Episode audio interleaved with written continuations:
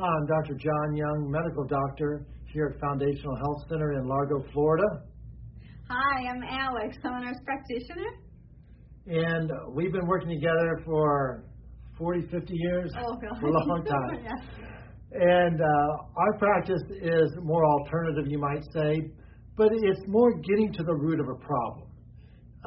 Not just giving out a lot of pills and trying to, stop your complaints, but getting to the root of a problem. And I'll tell you this, if you don't deal with diet, in my training, diet, we didn't do much. But one of the things we always do is we ask people, what do you have for breakfast, lunch, and dinner? And diet is extremely important. And, I want your thoughts on this, but people always come in and say, John, I eat really, really healthy. Yes.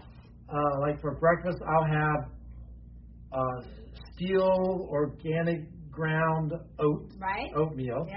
I'll have one range-free egg. Oh, wow, okay. For lunch, I'll have dolphin-free tuna on organic lettuce. Yes. And for dinner, I'll have some range-free chicken and some organic asparagus. And maybe for dessert, I'll have a piece of dark chocolate. Oh, wow. That sounds like a great diet. Well, then what am I supposed to say when they tell me they have diabetes? Yes. And they have a belly that's out to here. Yes. Then something's off and something's wrong. And that's where the question comes in. A lot of times we have the patients that have diabetes and have those problems or hypertension. And they say, well, but what am I supposed to eat? What am I supposed to eat? I'm eating, but the thing is, are you eating like that every day? And does it make a difference if it's organic or not? That's also the question. And how much? Exactly. Does it make a difference? So Alex and I order a couple of basic tests. And one of them is a fasting insulin. Yeah. Not glucose, insulin. Not A1C. But fasting insulin. And the Center for Disease Control has said doctors need to order that test for the last 20 years. Yep. It tells you really about where you're going to go with hypertension and diabetes 10 years before it ever happens to you. And so when we have this typical patient, which I just talked about, yep.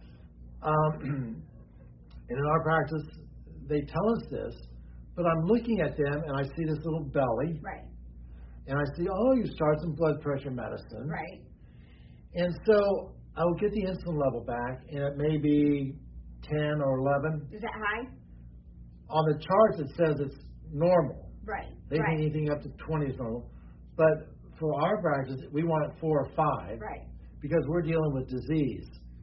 And so when they have high insulin levels, what do you do for the patient? And that's the major test. That's huge. I mean, that's gigantic. Because we can have the conversation about what you're eating, like you said, but then you see the test, and you're like, no, something's off. Something's way off. Because your insulin should not be 20 and you're eating organic and clean. So that's when we sit down and we go into the nitty-gritty, exactly what you're eating, what you're drinking. And then, people kind of remember things a little bit better once we get the test back. But I do get the question, though. I always get this question lately. I mean, would it be better, Alex, if I just go on a plant-based diet because it's more natural and then my insulin is going to go down? Isn't that better? It's better for you. They tell you it's better for your heart. Is that better? One of the things that I've learned over the years is this. We think that someone reads, I'm going to be a vegetarian or a paleo, and I found out it's just so individualized. True. My neighbor and their family are vegetarians, and they are worth billions of dollars, and everything's perfect and no health problems. And then I tried to go that way, and I came up with scurvy or whatever. Yep. You deal a lot with this. Yes. Yes. Tell us some of that. So my thoughts are exactly what you're saying. That's why we practice medicine. We're not in the business of doing theoretical thinking. We are in the business of practicing with individual patients on a daily basis. So we take each patient individually.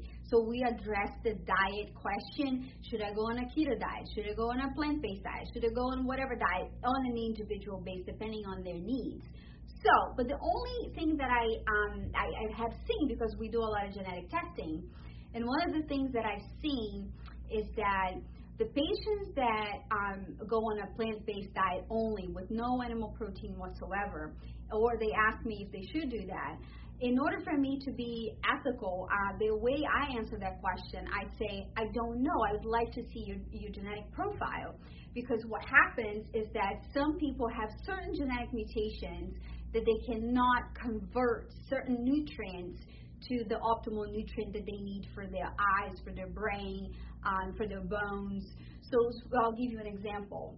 There's a mutation that some people have that they cannot convert from beta carotene to vitamin A. So meaning those people, if they go on a plant-based diet and they just eat carrots, they won't make vitamin A, retinol, they won't make it.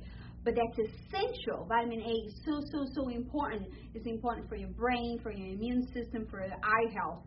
So if that person that has several mutations on that pathway, if they don't supplement with vitamin A, they run the risk of sometimes going blind. So it can be tricky. Now, vitamin A, it's one of the vitamins that not a lot of people recommend. Not a lot of doctors will recommend that, but a common, very common one is B12. And some patients on a plant-based diet, they won't be able to have an optimal level of vitamin B12. So what I tell patients is that I know, if I know your genetic profile and I know that you won't be able to convert vitamin A, vitamin B12, vitamin D3, so then I will tell you, okay, you can go plant-based, and I will monitor for you those levels so you don't become deficient, because what happens is that it can start having neurological problems. Your cholesterol will be great on a plant-based diet, but you don't want to have neurological issues. You'll feel terrible. You'll feel terrible, basically. So you kind of you need a doctor, somebody to help you navigate through all these different diets that we have it today. And that's why I think just because your neighbor does well on something doesn't mean you're going to do well. Yes, yes. Now, let's say it's a normal person. All right. And a little bit of a belly. And what do you do if they're saying, all right, I'm pre-diabetic, mm-hmm. I've got high blood pressure, yeah. Got a little belly, yeah. And I do like my meats, and I eat some vegetables, mm-hmm. But, I mean, you know, if I have an egg in the morning, I have a little bit of tuna fish on my salad at lunch, yeah. and at dinner I have, 4 ounces of salmon, and I'm trying to eat healthy, but why did I end up with diabetes and hypertension? Right. So, and I think I know where you're going with this, because this is what I would recommend. My next step would be to go on a fast. I do feel like it is a thing now. Everyone's talking about, should I do, a 16-hour fast, a 24-hour fast. I think sometimes, because what happens is weight and glucose is cumulative. So over time, as you keep eating the same way, you end up like 10 years is how long we kind of wait and just see what happens. And then you're like, just wait, and then you're diabetic. So 10 years is the time frame. So it's cumulative. So I always say, if you want to kind of hurry up and get it done, eating less. Going on a fast. I think that's then again with the help of a healthcare professional, because you don't know if you're going to be low in electrolytes and things like that. I feel like you do have to have some help to navigate through that. But I think that's one thing that I would do. What would you do? Well, I think when I talked about fasting, it's very interesting. My wife got really upset with me. Oh. She says, John, listen, people are not going to want to fast. Yeah. And you just need to let it go. Well, I started talking to my patients, and lo and behold, 2 to 3 patients every single day said, I want to fast. Mm-hmm. And so I put them on a fast, and I like the water fast. The water fast, yeah. And we have a little pamphlet that has tricks of the trade to help get through some of those tougher times when you're fasting. But 98% of them came back so happy. Yeah. My diabetes is gone. my blood pressure, I'm off all the medicines. Because when you fast, you reset the body system. Okay. Now, I did have a guy that he fasted for 2 weeks. Wow. And he told me, I got down, the belly was gone, feeling great. And then I said, but I'm looking at you now, and you're actually wearing bigger clothes. Well, I fasted, and then I just went back to eating like I always do. Yeah, that can happen. And the thing that we want to say is this, that whether you fast or not, one of the things that we've really pushed in our practice is, if you look at the textbooks of physiology, you need 1 gram of protein for every 2.2 pounds of body weight. Yep. And so when I get these 200-pound guys and they're living off oatmeal and toast, and then for lunch, just grab a hamburger, and for dinner, maybe have an 8-ounce steak and vegetables, and then an ice cream snack later on, they aren't getting the protein. They're not getting the protein. And a quick rule of thumb is this. Take your weight, divide by 2.2, and that's about how many grams of protein you need a day. I never go over 100 grams of protein a day with any of my patients. If you weigh 500 pounds, I'd say 100 grams. And then 1 egg is 8 grams of protein. Yep. 4 ounces of fish, chicken, beef, pork, whatever, is 15 grams. Yep. So 8 ounces is 30 grams, and that's the most you can absorb at one time. Eating a 48-ounce steak, you can only absorb 30 grams of protein. And the interesting thing about that is that those foods will not raise your insulin. Correct. But if I have oatmeal, then you're going to have a rise in insulin. And higher your insulin goes and stays, that's when you hold on to fat. So basically the insulin hormone just keeps putting fat away in your belly, and it keeps you hungry. So the benefit of eating the protein or doing the fast is that you always keep your insulin levels low, so you're not overeating, and you're also giving nutrition to your muscles, because protein is how you build your DNA. Right, and your immune system is made out of protein. Right. So when insulin goes up, you know you're taking in too many carbohydrates. And a little trick of the trade is 4 carbs equal 1 teaspoon of sugar. Okay. As someone brought me in some organic yogurt, all natural, and it had, in that little 4 ounces, 35 carbs. That's a lot. Let's see, that's about 9 teaspoons of sugar in that little container. It's a lot of sugar. So, we have our patients make sure that they get enough protein when they go back eating normally and they're not fasting, whatever. Right. So that they can make their immune system. Right. They keep the insulin low. Yeah. When people tell me they get these hypoglycemic episodes, it's really because they have high insulin. They really lose control. That was going to be my next question, because I do have a patient that her blood work showed up with the blood sugar glucose, fasting glucose of 60. And she was telling me how she has these blood sugar spells where it goes so low and she needs to drink some orange juice and do something and she's never been able to fix that. Like, how do you fix that? Then that's where I would give them more protein. Yep.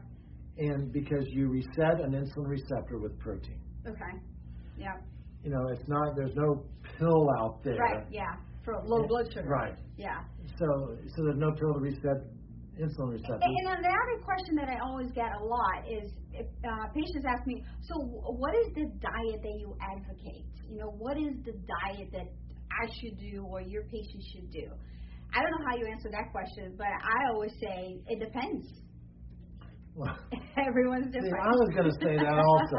Yes, it does. I tell people if they're going to go vegetarian. Yeah. I think that vegetarian diets are usually low in lysine and methionine. Oh, yeah. So I'll have them supplement with maybe 1,000 milligrams of lysine and 500 milligrams of methionine. Right. And then the other thing is, I'm just saying, how do you do it? Because they may not be really a vegetarian person because of some genetic things. But for most of them, I tell them, just get the protein up. Yeah, that's what I'm doing. And when you do that, it covers a multitude of sins. Yeah. You automatically reduce your carbohydrate intake. Mm-hmm. And face it, we in America are heavily into carbs. Yep. And that's why we have the diabetes and hypertension. And that's why you see with the COVID, diabetes, hypertension, high insulin levels, they all show you that your immune system is not as strong as it could be. They're very strong risk factors for some of these diseases. I think the CDC says that in the U.S., out of 10 people, 6 have chronic disease. Right. So it's a very high, and when we talk about chronic disease, we're really talking about what you just said, you know, obesity, diabetes, hypertension. All of those diseases we can trace back to insulin, all of that. So if you have hypertension, you should probably have your insulin tested, because it's not the first reaction that most doctors will have, but that should be tested. Go back to what the CDC said, Center for Disease Control. Check the fasting insulin. Yeah. Listen, I've enjoyed talking about this. I'm a little bit hungry. Yes. But, we'll have some protein. We'll have some more of these videos coming out, but hope you enjoyed it, and we'll talk to you later.